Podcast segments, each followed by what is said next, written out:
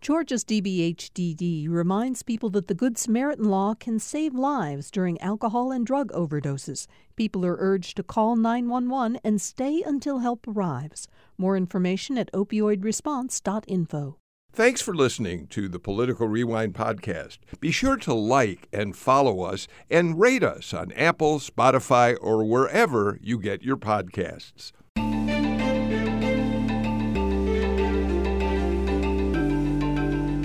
It's time for another political rewind. I'm Bill Nigut. We have so much political news uh, to discuss uh, today that I want to get right to the panel and begin our conversation. It's Wednesday, which uh, means my partner on the show today from the Atlanta Journal Constitution is Greg uh, Bluestein, political reporter for the AJC, author of Flip, now a contributor to, a contributor to NBC's uh, platforms.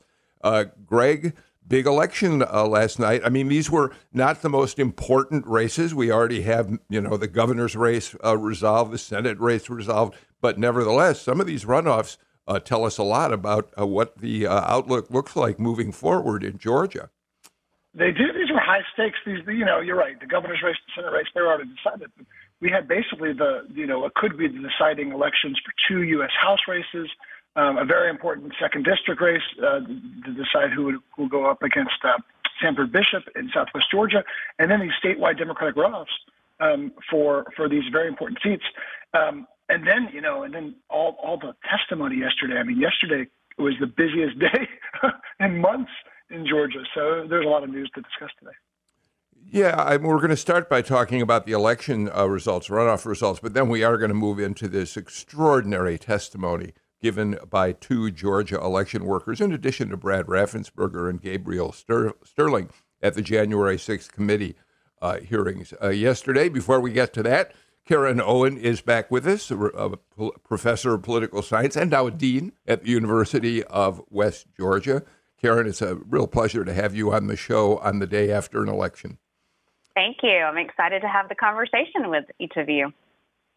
And we're glad to have uh, Alan Abramowitz, emeritus professor now at Emory University and uh, one of the state's long, long time observers and analysts of politics, not just here in Georgia, uh, but nationally. Alan, thank you so much for being with us. Sure, I'm delighted to be with you. And we're glad to have back Chauncey Alcorn, who is a reporter for Capital B, which, um, if you haven't checked it out yet, Capital B is a terrific um, online uh, digital uh, uh, news organization that specifically focuses on news um, uh, filtered through the black perspective and about the black experience. Chauncey, thank you for being here as well. By the way, give give out the URL uh, for Capital B Atlanta, particularly, so they can check it out. Absolutely. Thanks again for having me on, Bill. So that would be atlanta.capitalbnews.org. Uh, feel free to check us out. Okay, thank you for being here. All right, Greg, let's get to uh, some of the uh, interesting aspects of what we saw last night. And I'd love to start with uh, Stacey Abrams. Uh, Stacey Abrams took something of a risk by deciding to intervene in runoff elections in her own party and endorse candidates. And all three of her candidates won, and in a couple of cases, won by overwhelming margins, Greg. Yeah, her gamble definitely paid off, and it was a risk. I mean, you know, Bee Nguyen was the front runner in the Secretary of State's race, but that, it's still an unpredictable runoff where you've got such low turnout, anything can happen. But I think the biggest of those three gambles was Charlie Bailey for lieutenant governor. Um, Charlie Bailey has high name recognition because he ran for attorney general. But Kwanza Hall, um, his his opponent, uh, came in with the most votes in the, after the primary and was basically trying to coast. He was skipping events. He, was, he skipped the Atlanta Press Club debate.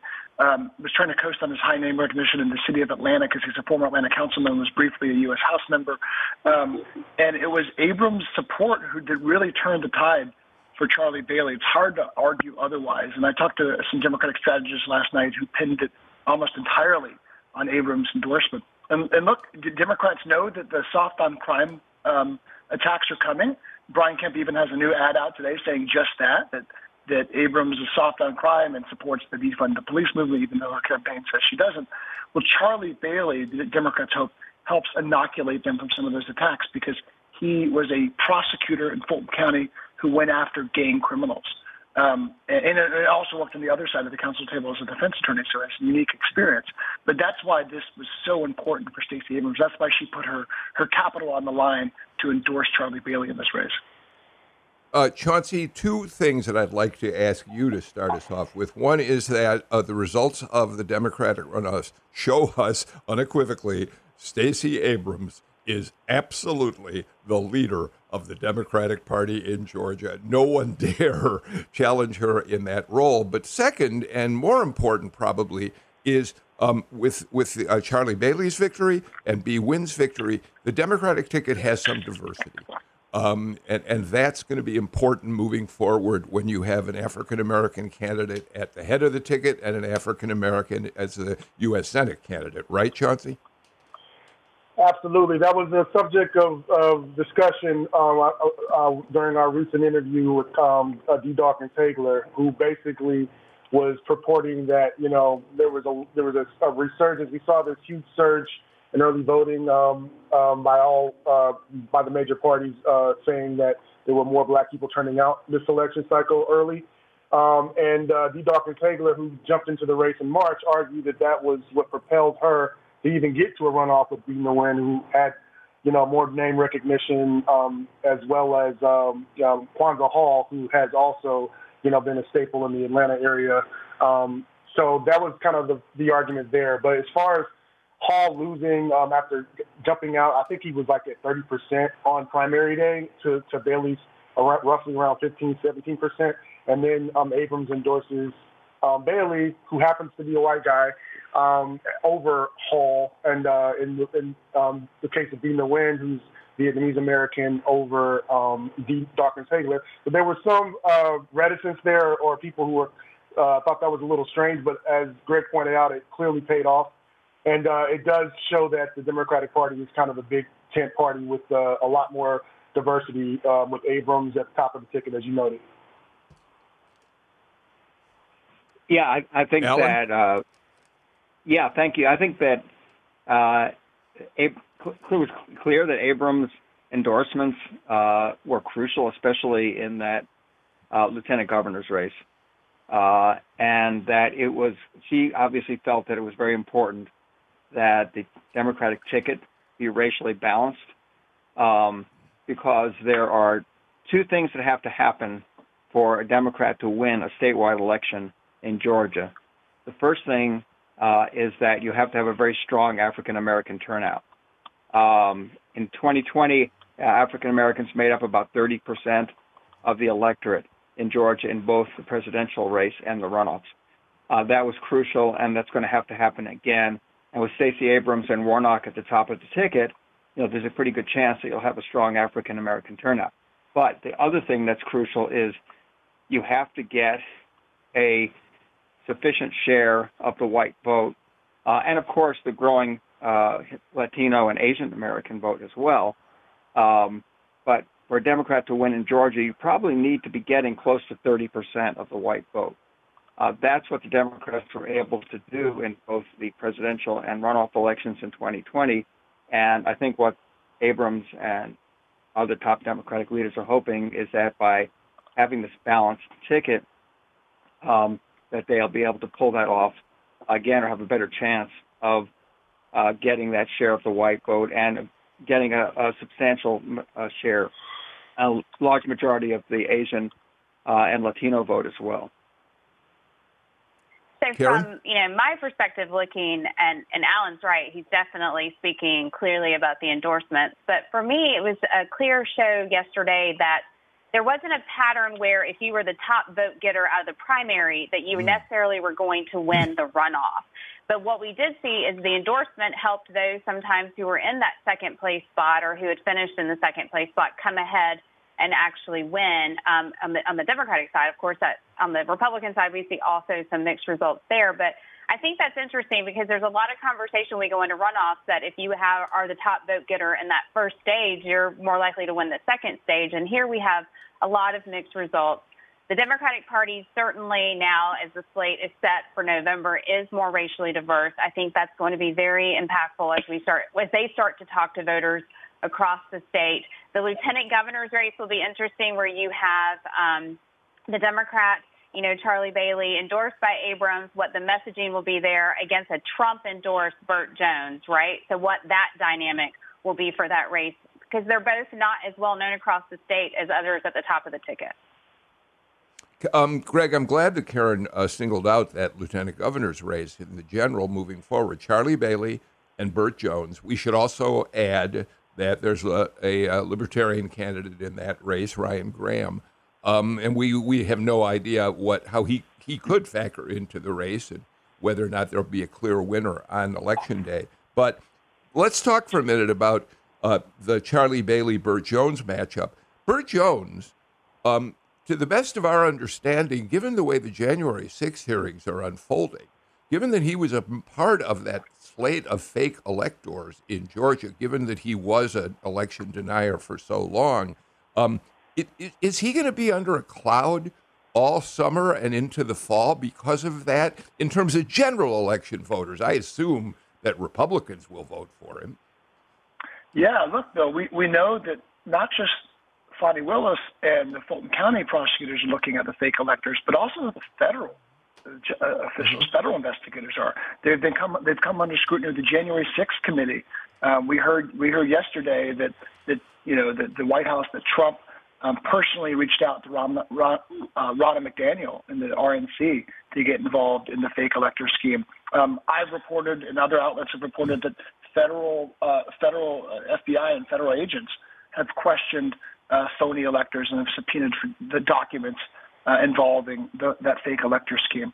So it's going to continue to dog uh, Burt Jones, but you know what he says is the same thing that that other um, members of the false Republican elector slate say is they were doing it just in case, just in case any of these legal actions. And there were some still pending at the time in December 2020, just in case those legal actions panned out. We all knew that they wouldn't. You know, every single other legal challenge was laughed out of court. Um, but now there's a new phrase for those phony electors, and we heard it yesterday in the testimony. They call them contingent electors, and and, and that's probably the line we'll, we'll hear from Burt Jones and some of his allies. uh, Alan, Alan, uh, weigh in on that, please. Yeah, yeah, that that definitely is going to be the line of defense. I think um, it makes no sense whatsoever uh, because the law specifies very clearly how you get to be an elector uh, and that you have to be uh, certified. You know, the electors, the, the actual electors are uh, are, are re- uh, certified by the state as representing the winning candidate. So there was no way that any of these fake electors were going to uh, uh, be able to fill in at some point. So, you know, um, it seems like a pretty far-fetched theory to me. It's going to be interesting to watch how that unfolds. Karen, um, uh, let's talk about the Secretary of State's race in terms of uh, the January 6th committee hearings. And then I'd love to get you involved in that too, Chauncey. Um, Karen, yesterday Brad Raffensperger had a star starring appearance. We'll talk about it in more depth a little later in the show. As a witness in front of the January 6th committee, he was commended, as he has been many times since uh, the election, for uh, holding the line against Donald Trump. Um, and, and I can't help but wonder uh, to what extent he is going to benefit in a general election race from being held up as a, a line of defense against Donald Trump, despite the fact that Raffensperger, uh, while he did do that, has perpetuated other theories about uh, about uh, people illegally voting, illegal undocumented immigrants, for instance, voting, and I wonder how all that's going to play out and accrue to his favor when he runs against Bee Nguyen and, again, the libertarian Ted Metz.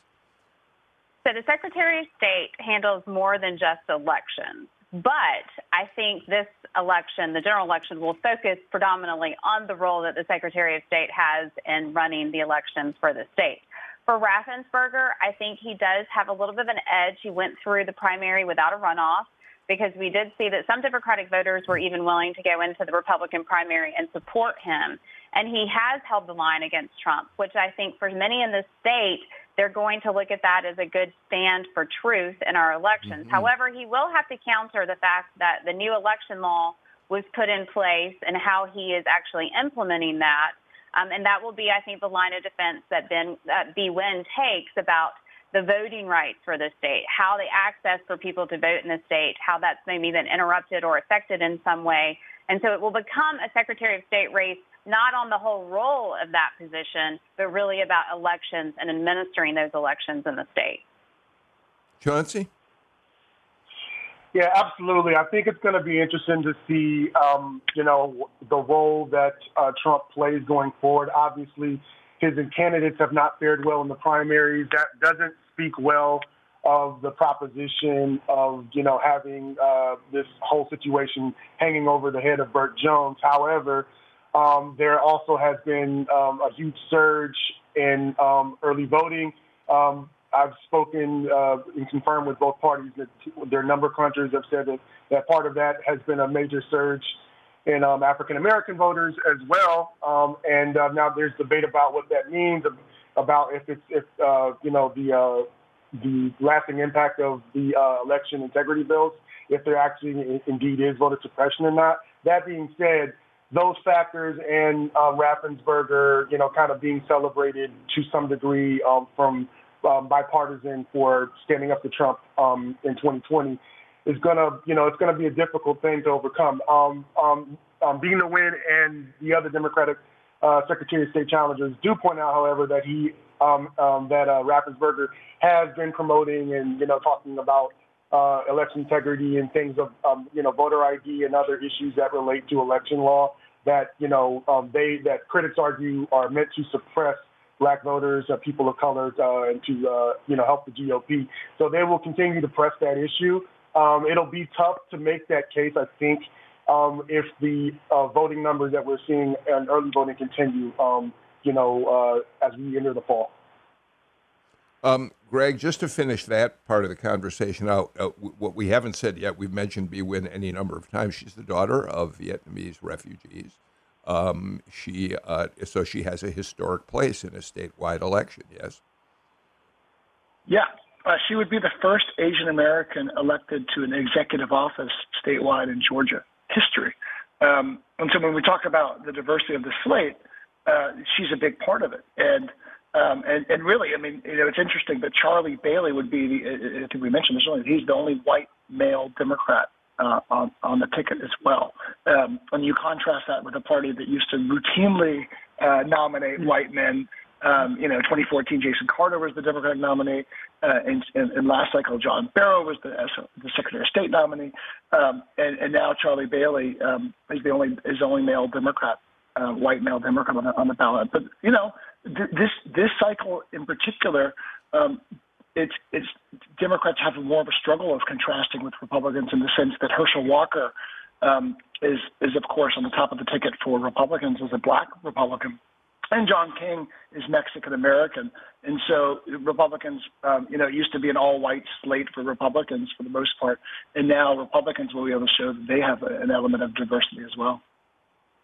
Well, um, thank you for adding that because that actually does lead us into the other part of the conversation uh, pertaining to last night's election results, and that's what happened in Republican uh, congressional races, especially. Um, I'm going to. Trump made endorsements in that race, and I want to talk about them in a minute. But Greg, as long as you brought it up, um, the second district, Sanford Bishop's uh, uh district, for many many years, almost three decades, is now competitive uh, because of the redrawing of the lines down there in southwest Georgia. And uh, there was a pretty uh, hotly contested race, runoff race, between Jeremy Hunt and Chris West. And one of the reasons I want to talk about it right away is you're talking about an increasingly diverse Republican Party on the ballot in November. Jeremy Hunt, who uh, was presumed to be the frontrunner and probable winner of that race, is an African American candidate, which really would have been impressive for uh, the Republicans to have been able to add to their ticket, and certainly to have a black Republican facing uh, Sanford Bishop could have been meaningful as well. But maybe the biggest upset of the night was Chris West outspent, outpolled, uh, beat Jeremy Hunt, Greg. Yeah, I mean, uh, Chris West has outspent basically 11 to 1. Millions of dollars were spent um, on Jeremy Hunt's campaign. He had a lot of institutional support, a lot of Washington support, a lot of a lot of um, Washington uh, outside groups saw him as a rising star in Republican politics here in Georgia. And um, he he was, and this was this. I think this was the shocker of the night um, because um, you know it, it had gotten a little less attention in Metro Atlanta media, but this was a huge race down in Southwest Georgia. Um, a lot of ads, a lot of a lot of mudslinging, a lot of back and forth. Um, but Newt Gingrich backed Jeremy Hunt, Nikki Haley backed Jeremy Hunt. Um, a lot of uh, there's millions of dollars spent on behalf of Jeremy Hunt. Chris West ran a shoestring campaign and came out on top, um, in part because he labeled um, Jeremy Hunt as an outsider, as as someone who is a creature of Atlanta, a creature of Washington politics, someone who wasn't born and bred and, and you know based in the district. Um, West was born and raised in Thomasville, um, and he, his entire campaign was based on connecting with voters in all 30 of the counties um, in that rural Southwest Georgia district. And at the end of the day, you know, we were watching these poll numbers really closely, the, the returns really closely, and we thought that, you know, some of the bigger the bigger metropolitan areas like Bibb County, um, Dougherty County would come in and help um, Jeremy Jeremy Hunt, and they just did not. Uh, Chris West was able to hang on to a narrow victory, but a victory nonetheless. Um, Alan, uh, let's face it, voters have independent minds when it comes to elections. Predictions are always risky. Alan? We saw that um, in many of these uh, races on the Republican side last night that the uh, endorsements made by either uh, Donald Trump or by other Republican Party leaders in the case of the, the second district race did not did not necessarily carry the day. The point I want to make here, though, is looking at these efforts by the Republicans to nominate minority candidates, uh, and the fact that we now have Herschel Walker, uh, they're running as the Senate candidate, um, uh, other uh, candidates that other minority Alan, Alan, I. Alan, I've got Alan. Alan, I'm going. I'm sorry. I'm going to interrupt you. Your audio has really suddenly gone bad. I would suggest that you try re- dialing back in again and let us get a, a, a, better line for you. So I apologize that we've got to do that because we definitely want to hear your thoughts on that. But in the meantime, Karen, pick up on on uh, this notion that um, the second district was a really unexpected victory uh, for Chris West. Well, right. And if you look too at the numbers for the turnout, so this is a congressional district, and if we look across the state, right, they would all be the same equal population um, because that's required by law. But here you only had 28,000 GOP voters in the second district turnout compared if you look at like the sixth district here in metro Atlanta where there was over 40,000 voters. So a fewer number of people came back out into the primary and in that, too, you know, West was more connected to the district. He'd grown up there, made a lot of grassroots appeals, talked about how his family had been in agriculture for generations, and so really spoke to that. And I think that connected and resonated with voters. And interesting about his one of his tweets last night was, uh, quote, time to rotate the crop in southwest Georgia, which I think will be definitely a, a zinger to Bishop in that and playing on the fact that in southwest Georgia, the biggest issue is agriculture. And that's going to come to play in this because it is now a competitive district, especially after how the Republicans redrew the maps this year. Um, I, that's a great line. Time to rotate the crops. I'm glad you brought that up. I hadn't heard that before. Chauncey, the second is right now uh, basically the only competitive congressional district in uh, the state. So watching that race is going to be uh, fascinating. Uh, Jeremy Hunt, in many, many ways, um, seems to be an ideal candidate. Military background, a black Republican, which is certainly uh, a, a, an interesting a part of uh, who he is. Um, and, and I wonder what kind of future he might have in politics, but it was certainly not helpful that Republican leaders couldn't get him across the finish line.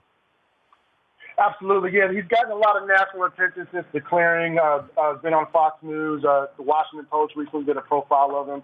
Um, I thought it was uh, it's a it's a continued um, issue for the Republican Party when you're talking about um, 32% of the of the population in Georgia is African American, and uh, that share of minority vote of, uh, of minority residents continues to grow. Um, and when 90, when roughly 90% of black people in the, in the state are voting Democrat, um, that's a huge uh, chunk of that puts you at a huge disadvantage um, for the Republican Party. So trying to ensure that they can get more diversity in their party with candidates like Walker and Hunt is something that's been a priority. They've been um, the the Republicans have invested millions in um, community centers and other um, outreach for uh, minority for minority uh, populations in the state. And yeah, this was a, I think a, a notable blow to them uh, on that front um, in terms of the uh, the grassroots in that district pushing back against Hunt. Um, Sanford Bishop, um, obviously black Democrat, has represented that district uh, since 1992. So it's going to be interesting to see how that shakes out in November. Um, before we leave for the first break, Alan, we've got Alan Abramowitz back with us. Alan? yes, hi. Great to be back with you again. Uh, the, the point I was uh, I'm having issues up here with the, uh, with the Wi-Fi, but the the point I was going to make was that uh, when you look at these efforts by Republicans to uh, uh, recruit African American candidates in particular around the country, and especially here in Georgia, what I find interesting about this is that uh, these African American candidates are every bit as conservative as the white candidates uh, who they're nominating. So there, there's no difference in terms of the, you know, their their the issues, positions that they're taking, uh, in terms of their uh, willingness to endorse the stolen election lie. I mean, they are they fit right in, uh, and and historically, African American Republicans have not won a lar- larger share of the African American vote than white Republican candidates.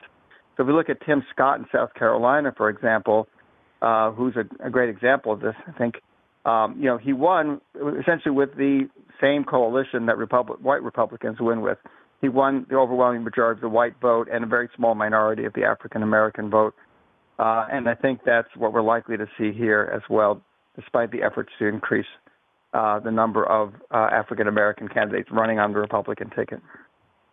Okay, let's do this. Let's get to our first break. When we come back, I want to continue talking a little bit more about the runoff elections, especially Donald Trump just cannot catch a break with you Republican voters here in Georgia. We'll talk about that. And then we're going to talk about the testimony in front of the January 6th committee yesterday. You're listening to Political Rewind.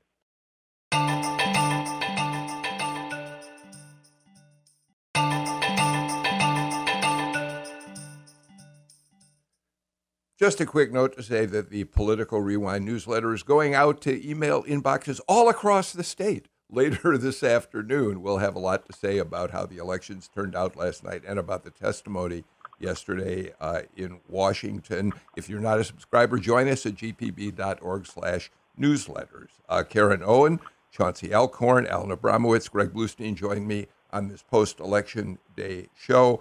Uh, Greg, uh, Donald Trump, once again, the Republican voters of Georgia rejected Donald Trump's endorsement. If he if he didn't have a big Georgia target in his eye already, um, he's really got reason now to wonder about uh, the way this state continues to uh, reject uh, his thinking about who should be winning elections.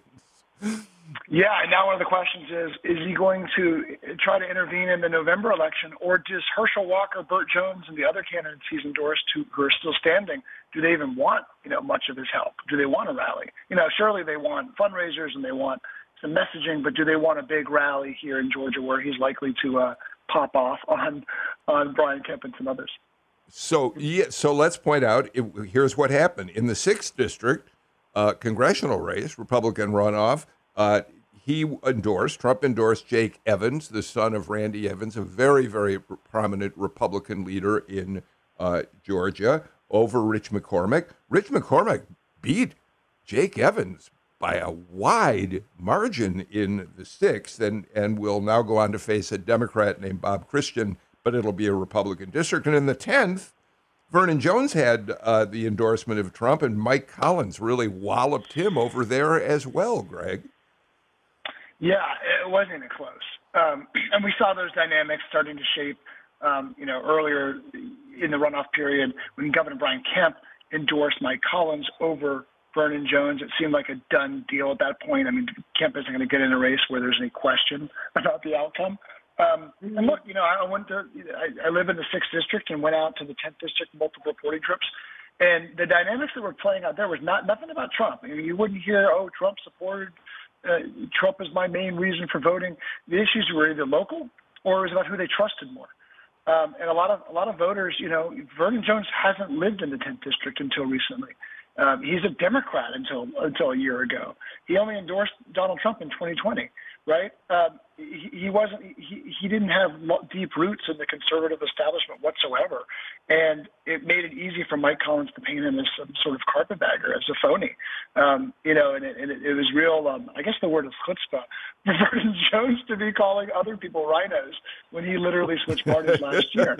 Um, and look, Jake Evans had the same challenge. He was trying to paint Rich McCormick as some squishy moderate Rep- Republican, where McCormick ran as a is a, a pretty far right conservative, even even in the last election cycle when the seventh district when back then when it was much more of a swing district, he still ran on a very conservative platform and continued to run a conservative platform um, in, in this race. Now, one more important thing to remember that even though Trump's endorsed picks lost by a huge margin in both these open U.S. House races, um, you know, Mike Collins and Rich McCormick are not never Trumpers. They're not squishy. These are very, very conservative, uh, uh, few probably, who uh, who support Trump at every turn.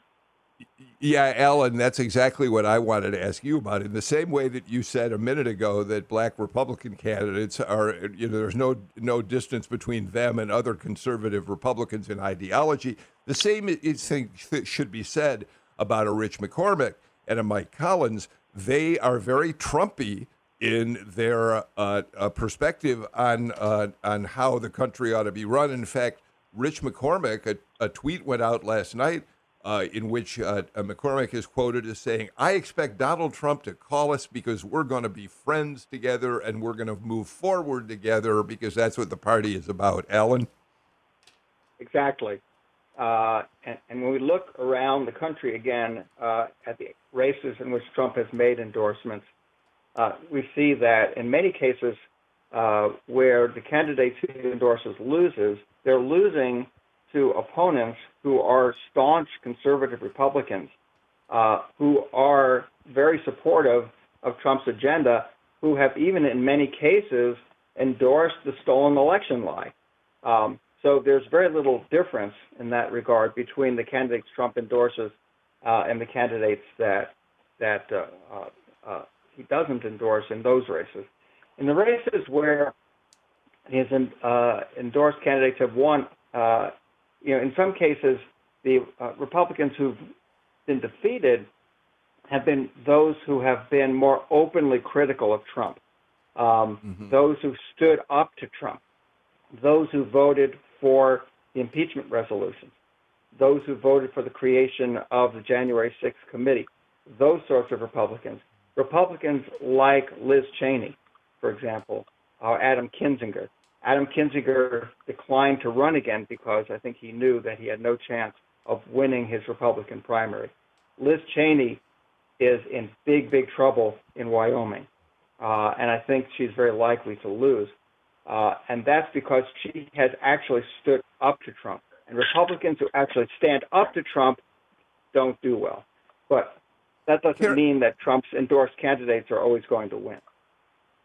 But Karen, what is it about uh, Trump's endorsements here? Uh, it didn't work in the governor's race. Uh, it, it didn't work in the Secretary of State's. I mean, he just can, continues to be uh, rejected in terms of his endorsements by Georgia Republican voters. I think we see that Georgia Republican voters are not going to be told who they need to be supporting, right? They have an independence in them. I think that is seen too that after the runoff in January 21 and the Republicans lost both Senate seats, they turned now, I think, to see what do they need to do to maintain power and control of some of these seats. And it's not always beckoning back to Trump. I think with each of these districts, interesting enough, they are open seats so the candidates had to really identify themselves into the district because there was no incumbent there. And in part of this with like the sixth district, Rich McCormick had to have somewhat of an advantage because he had Forsyth County, and when he ran in the seventh, he did have voters who already knew him, unlike Jake Evans, who still had to get his name recognition out. Even though he had Trump backing, that still didn't appeal to some of that those voters because the sixth does have segments of North Fulton, parts of East Cobb. I mean, there's a lot of different diversity there. Now, on the 10th, a little bit different, right? Because that's that district really is Trump country. I mean, a lot of those Republicans are still going to align with that. I think what will be interesting now is Kemp Herschel and um, Burt Jones may not be asking for the Trump rallies or things to come in because they're looking at other plays, but will the congressional candidates want some type mm-hmm. of because their districts may be leaning and they need those voters to turn back out and will they kind of say hey trump come visit us maybe there's a play here in the 10th district for you to have a rally over here uh, by the way, Chauncey, as I throw it to you, I should also point out in that 10th district race, uh, Vernon Jones had Trump's endorsement, but remember, Mike Collins had the endorsement of Brian Kemp. Uh, uh so uh, Kemp gets a big win out of that. Chauncey? Yeah, I was going to say, I think that uh, to Alan's point earlier, it, it also matters who the candidate is and kind of if they're conservative bona fides are viewed as pure. Um, if you're looking at Perdue versus Kemp, for example, um, Perdue was kind of a one issue guy. Like it's all about the, you know, election was rigged, and that was like the only thing he focused on during the debates. Uh, Kemp had uh, did a good job of shoring up his conservative bona fides with, you know, the constitutional carry bill, obviously SB 202, and the other election integrity bills, and other bills like that that kind of, you know, reaffirmed um, for conservatives where he stands on those kind of issues. Um, uh, Vernon um, Jones um, obviously former Democrat, kind of viewed by by a lot of people as more of an opportunist. I don't think candidates like that have fared as well um, with even with Trump's endorsement. I think the ones that uh, you know when when it becomes an issue of like Trump's like cult following, you know, kind of focusing on himself and losing this election, a lot of Republicans um, tune that out. They're, but when they see a candidate that uh, you know that they don't believe, like a Liz Cheney, is actually uh, a, a, conservative or Republican in name only, they tend to, uh, you know, target those um, candidates, and those are the ones that are getting weeded out in, in this election cycle. All right, let's do this. Let's get to our final break of the show and come back and talk about the um, testimony that we heard from Georgians in yesterday's January 6th committee hearings. This is Political Rewind.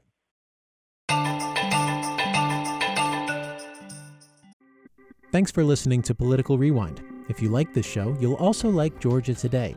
It's a daily podcast from GPB News, bringing you compelling stories and in depth reporting that you won't hear anywhere else. Join me, Peter Biello, for this quick and convenient way to get the best of GPB News' extensive coverage of the topics that matter to you, delivered directly to your device every weekday afternoon.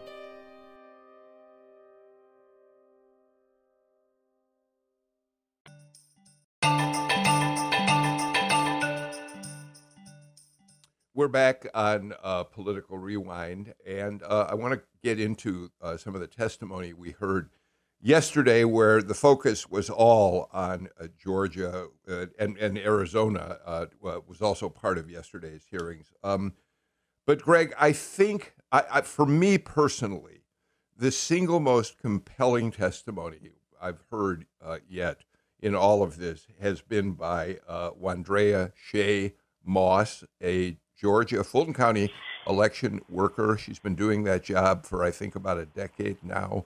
Um, and, and her mother, Ruby Freeman, also worked in Fulton County elections. Um, Greg, of course, they were targeted by Trump and Giuliani by name uh, because of this accusation that a video showed them pulling a suitcase out from a hidden location and feeding fake ballots into the Fulton County uh, voter uh, uh, apparatus. And, and, of course, it was a lie.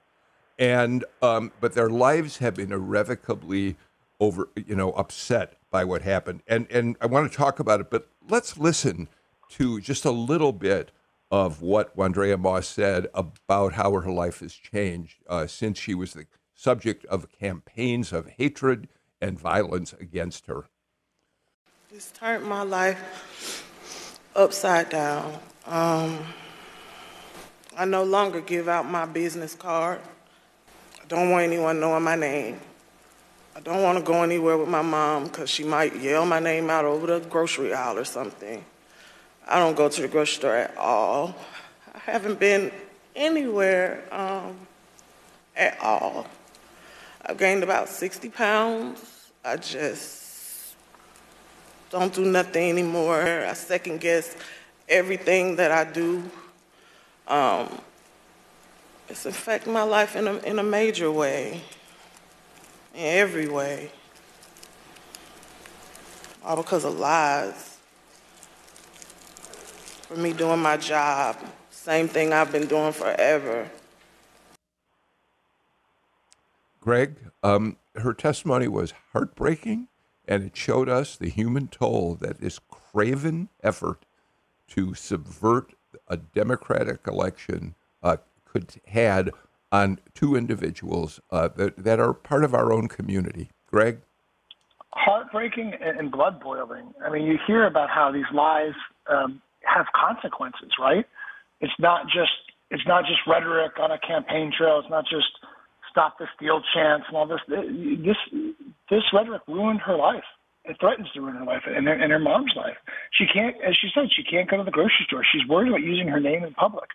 Um, people purporting to make a citizen's arrest barged into her grandmother's home. You know, an old lady. Um, people are doxing her grandmother, ordering pizzas at her house, doing horrible things.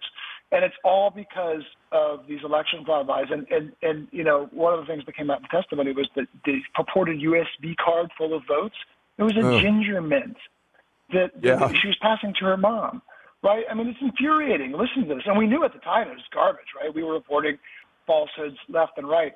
But there is a this took root in the far right. I don't even want to call it media, just far right outlets that that, that propagated these lies. And then we heard Rudy Giuliani come to Georgia and do a hearing with state lawmakers and and promote these falsehoods that directly affected and directly threatened the lives of, of these women who no longer can work as as as Fulton County election staffers, as election staffers anymore, because it, they don't want to, you know, put put themselves at risk anymore, and it's hard to blame them. She, uh, she, she said to the committee that not a single uh, worker remains uh, on the job after what happened in the aftermath of the 2020 election. Chauncey, I, my personal observation when I saw her sit down at that witness table in the ornate committee room on Capitol Hill in the Capitol was there was a sweetness about her that was just hard to miss. And um, she seemed to be someone who looked around and was startled by trying to figure out what the heck had led her to be in this place and this situation. Um, that that was part of Chauncey. What was so moving to me about her appearance. Absolutely. Uh, obviously, there's a you know um, other concerns as it relates to other election workers. Um, one of the uh, uh, uh, Shaye Moss and her mom are kind of the quintessential example of, of what the worst fears are of a lot of election workers with um, the passage. I believe it was SB 541, which is um, you know gives the uh, uh, Georgia Bureau of Investigation greater authority to like police elections. So there are people now who are fearful, you know, not just or there's uh, that they'll be uh, pressured or that their safety are being threatened um, by the general public, but that they might actually be, you know, prosecuted if they if they're working and, and somebody uh, doesn't think that the election went their way. So these are some of the concerns that have been raised with in the aftermath of the passage of these election integrity bills. Um, and uh, yeah, uh, you know, it goes back to obviously a dark history um, as it relates to voting for African Americans and intimidation in this state um, and across the South. So these are some of the things that were raised. I know um, in um, uh, segments of Black Twitter um, that was when this was brought up when the testimony was going on yesterday. And uh, going forward, you know, I'm just curious what it's going to, how it's going to impact election workers across the state. Um, you know, what were they thinking as they watched this as well? Alan. Yeah, I think that's exactly right. And I think what we have to keep in mind here is that this intimidation of election workers is deliberate. That that that's the point. Um, that there is a goal of in, uh, among those who are spreading this disinformation of intimidating election workers uh, and making it more difficult to fairly administer our elections. Uh, so it's very disturbing. I want to mention one other thing that came out in the testimony yesterday that I think is very significant, potentially very significant legally, and that's something that uh, uh, came from, I think his name is Sam Bowers, who's the Speaker of the Arizona uh, House of Representatives, when he said that when he asked Rudy Giuliani for the evidence for the claims of election fraud, what he was told, and there were others who are also heard this conversation, uh, was that, well, we don't have evidence, we have theories. Uh, and if that's the case, then I think it just shows very clearly that Giuliani and the others who were spreading this disinformation knew that it was disinformation. They knew there was no evidence. Uh, they knew that this that they were breaking the law when they did this, and uh, they are potentially, I think, at very serious, you know, in, in face serious legal liability as, as a result of that, or could potentially anyway. So, thinking about what Alan just shared about the evidence not being there, and these are theories, and if we go back to the beginning of this conversation, which is the election worker, theories destroyed her life, not evidence or facts, but people propagating theories out there for their own cause in this lie. And that's what's so upsetting that that then affected them. And I think this has a bigger impact on America as a democratic republic. We are dependent upon elections for our government, and we're dependent upon people to work those elections to make sure our ballots are counted and everything runs smoothly. And now we are facing situations where people don't want to be a part of this work because they're scared for their own lives. And, you know, um, Ms. Moss was the true representation sharing her testimony. But Gabriel Sterling even spoke too about others where they had been intimidated or their own lives had been threatened. And that's why he went out before the press and told the president to stop this, that people were going to get hurt. And yet our president didn't act. And that has serious ramifications, I think, as we move forward as a nation, what we think about our democratic republic and how we want to preserve that and, and making sure that we can have elections that are run smoothly and fairly and that we trust them. Um, thank you for that. Greg, I want to play one more soundbite, um, and that's um, uh, uh, Ruby Freeman, um, who calls herself Lady Ruby. She's known in her community. She's a small businesswoman who calls herself Lady Ruby. Uh, and here's something that she said yesterday that I thought was extraordinarily impactful. Do you know how it feels to have the President of the United States to target you? The President of the United States is supposed to represent every American, not to target one. But he targeted me, Lady Ruby, a small business owner, a mother, a proud American citizen who stand up to help Fulton County run an election in the middle of the pandemic. Greg? Uh, it's just hard. It's just hard to hear. Um, and again, um, so, someone who's not a public official, right? I mean, these are the unsung heroes of our democracy. These are the people who make sure our votes are processed and counted accurately. Um, this is not someone who signed up for that sort of attack. It's one thing for a public official to get attacked by Donald Trump. That happens. Governor Kemp knows that very well. So does Secretary of State Brad Raffensperger. It happens even to some Republicans. But for someone who is an anonymous, you know, public official who's just here to, who's just an election staffer trying to make sure that our votes are properly counted, trying to make sure the wheels of our democracy turn. It's infuriating. It really is. Just to, just to hear that testimony, it was hard. It was hard to watch. Um, yeah, it was extraordinarily powerful. I thought about them when I, I voted yesterday after that testimony was concluded, and my polling place. Uh, I was at four o'clock in the afternoon only the 33rd person to vote because we know how low the turnout is for runoff elections, and it certainly was true in my precinct. And I had to think about those two as I talked to the workers who had been there, they told me, since like five in the morning, getting the precinct set to receive votes. No one showing up throughout the day, unfortunately for them. They knew they'd be there till uh, well into uh, last night. And yes, they get some money for their service. But Karen, let's face it, it is a job that um, we need to give them credit for because uh, uh, you're right. They're kind of the, the backbone of our democratic republic. They are, and we should thank them and not harass them when we are there voting point of personal privilege here, Bill. I was the first one to vote yesterday morning at 7 a.m. in my precinct, and there was a little bit of a snafu. The little iPad that you check in did not work well, but those workers apologized to me for holding me up. I thanked them. They even offered me coffee. So if we're listening, thank those workers for what they're doing. All right.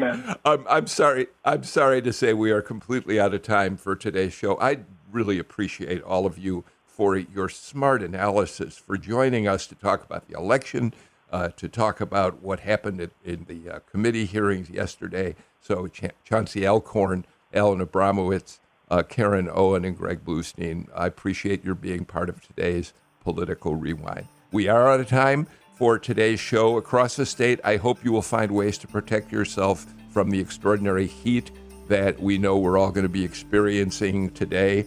Um, politics continues to be hot, and we'll talk about it again on the show tomorrow. In the meantime, I'm Bill Nigut. Please take care and stay healthy. Bye, everybody.